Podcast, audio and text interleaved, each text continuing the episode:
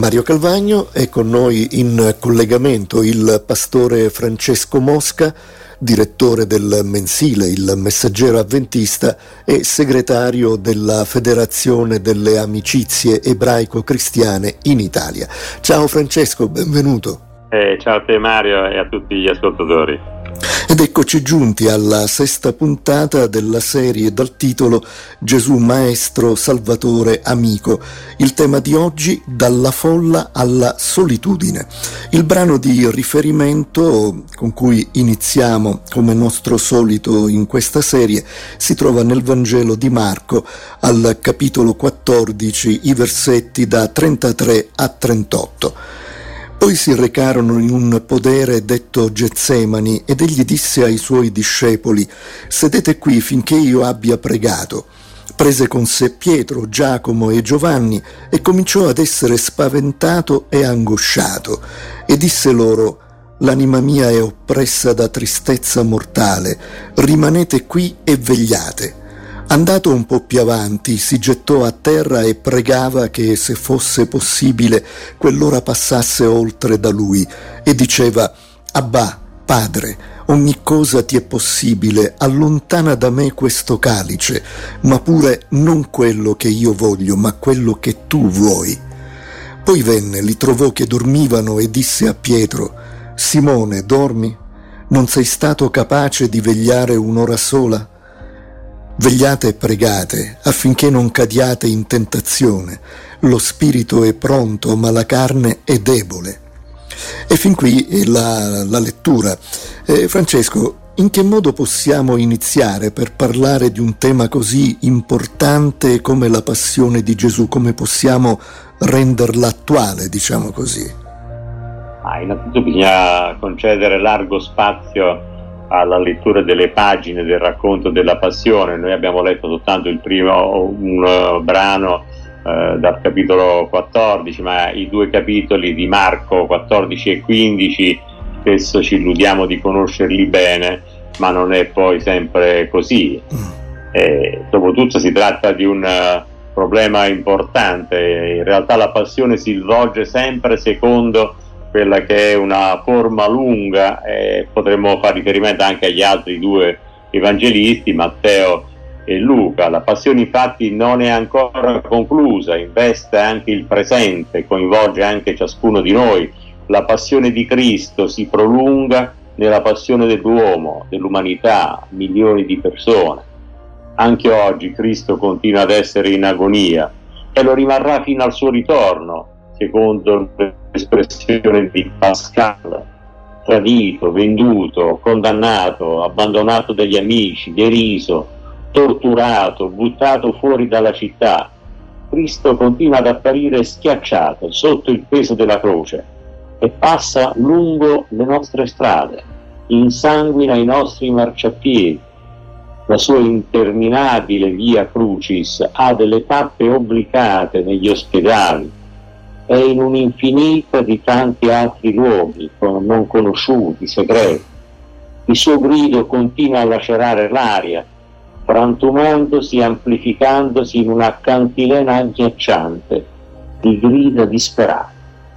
I nostri occhi si devono aprire sulla realtà bruciante della passione, che assume un'ampiezza spropositata per il commento è preferisco puntare a quella che è l'attualità, l'attualità del dramma che si è consumato nel giardino del Getsemani. Certo.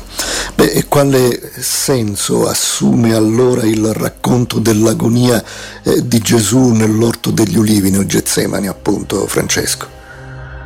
Il racconto dell'agonia si può considerare la fase segreta della passione Dopo comincerà la fase pubblica, l'arresto e i processi.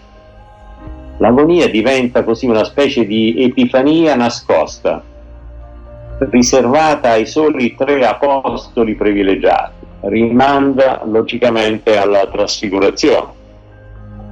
Non è possibile comprendere il significato degli avvenimenti che si svolgono all'esterno se non si coglie questo aspetto nascosto del dramma questa faccia invisibile della passione.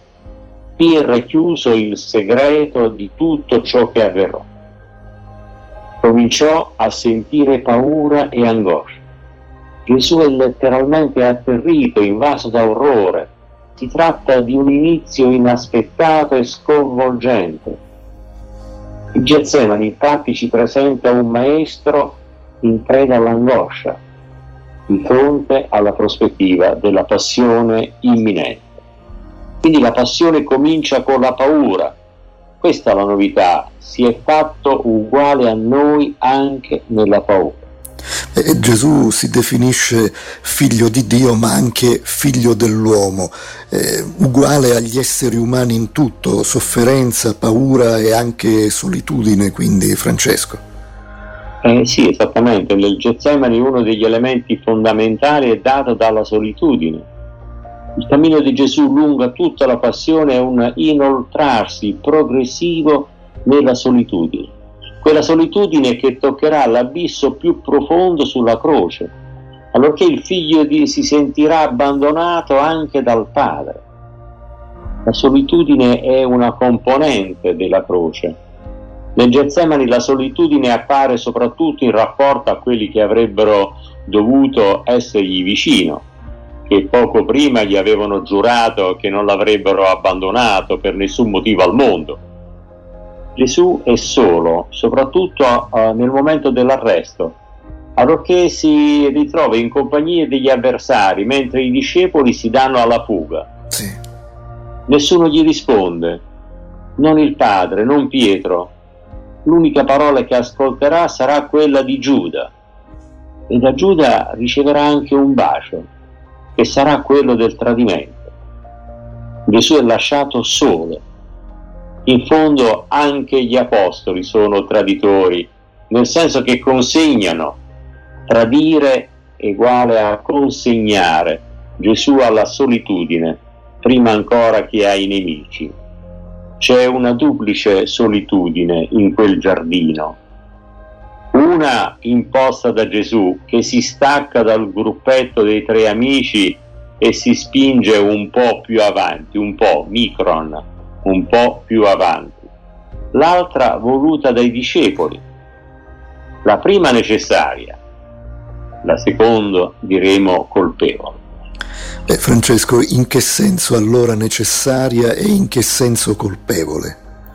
I tre apostoli devono stare un po' a distanza, quasi a indicare che di fronte alla sofferenza dell'uomo con la U maiuscola esiste una soglia che non può essere valicata neppure dall'amico più intimo. Quel micron è una cosa da nulla, eppure enorme c'è una certa profondità di tristezza, si rimane necessariamente soli. Nessuno, per quanto animato dalle migliori intenzioni, riesce a spingersi fin lì.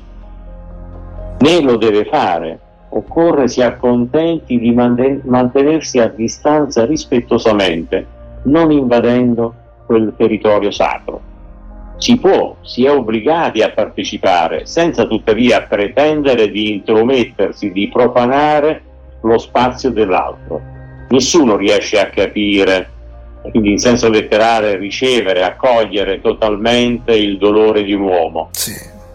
Quindi c'è anche una distanza colpevole, quella dell'indifferenza, dell'incapacità di compromettersi, dell'assenza quando viene l'ora tra invadenza e assenza, tra indiscrezione e indifferenza. Questi limiti estremi che delimitano lo spazio che deve essere occupato dalla comunione alla sofferenza altrui. Certo. Bene, continueremo questo tema nella prossima puntata e intanto ringraziamo il pastore Francesco Mosca, direttore del mensile Il Messaggero Avventista e segretario della Federazione delle Amicizie Ebraico-Cristiane in Italia. Ciao Francesco. Ciao Mario, un saluto a tutti gli ascoltatori e le ascoltatrici che ci seguono.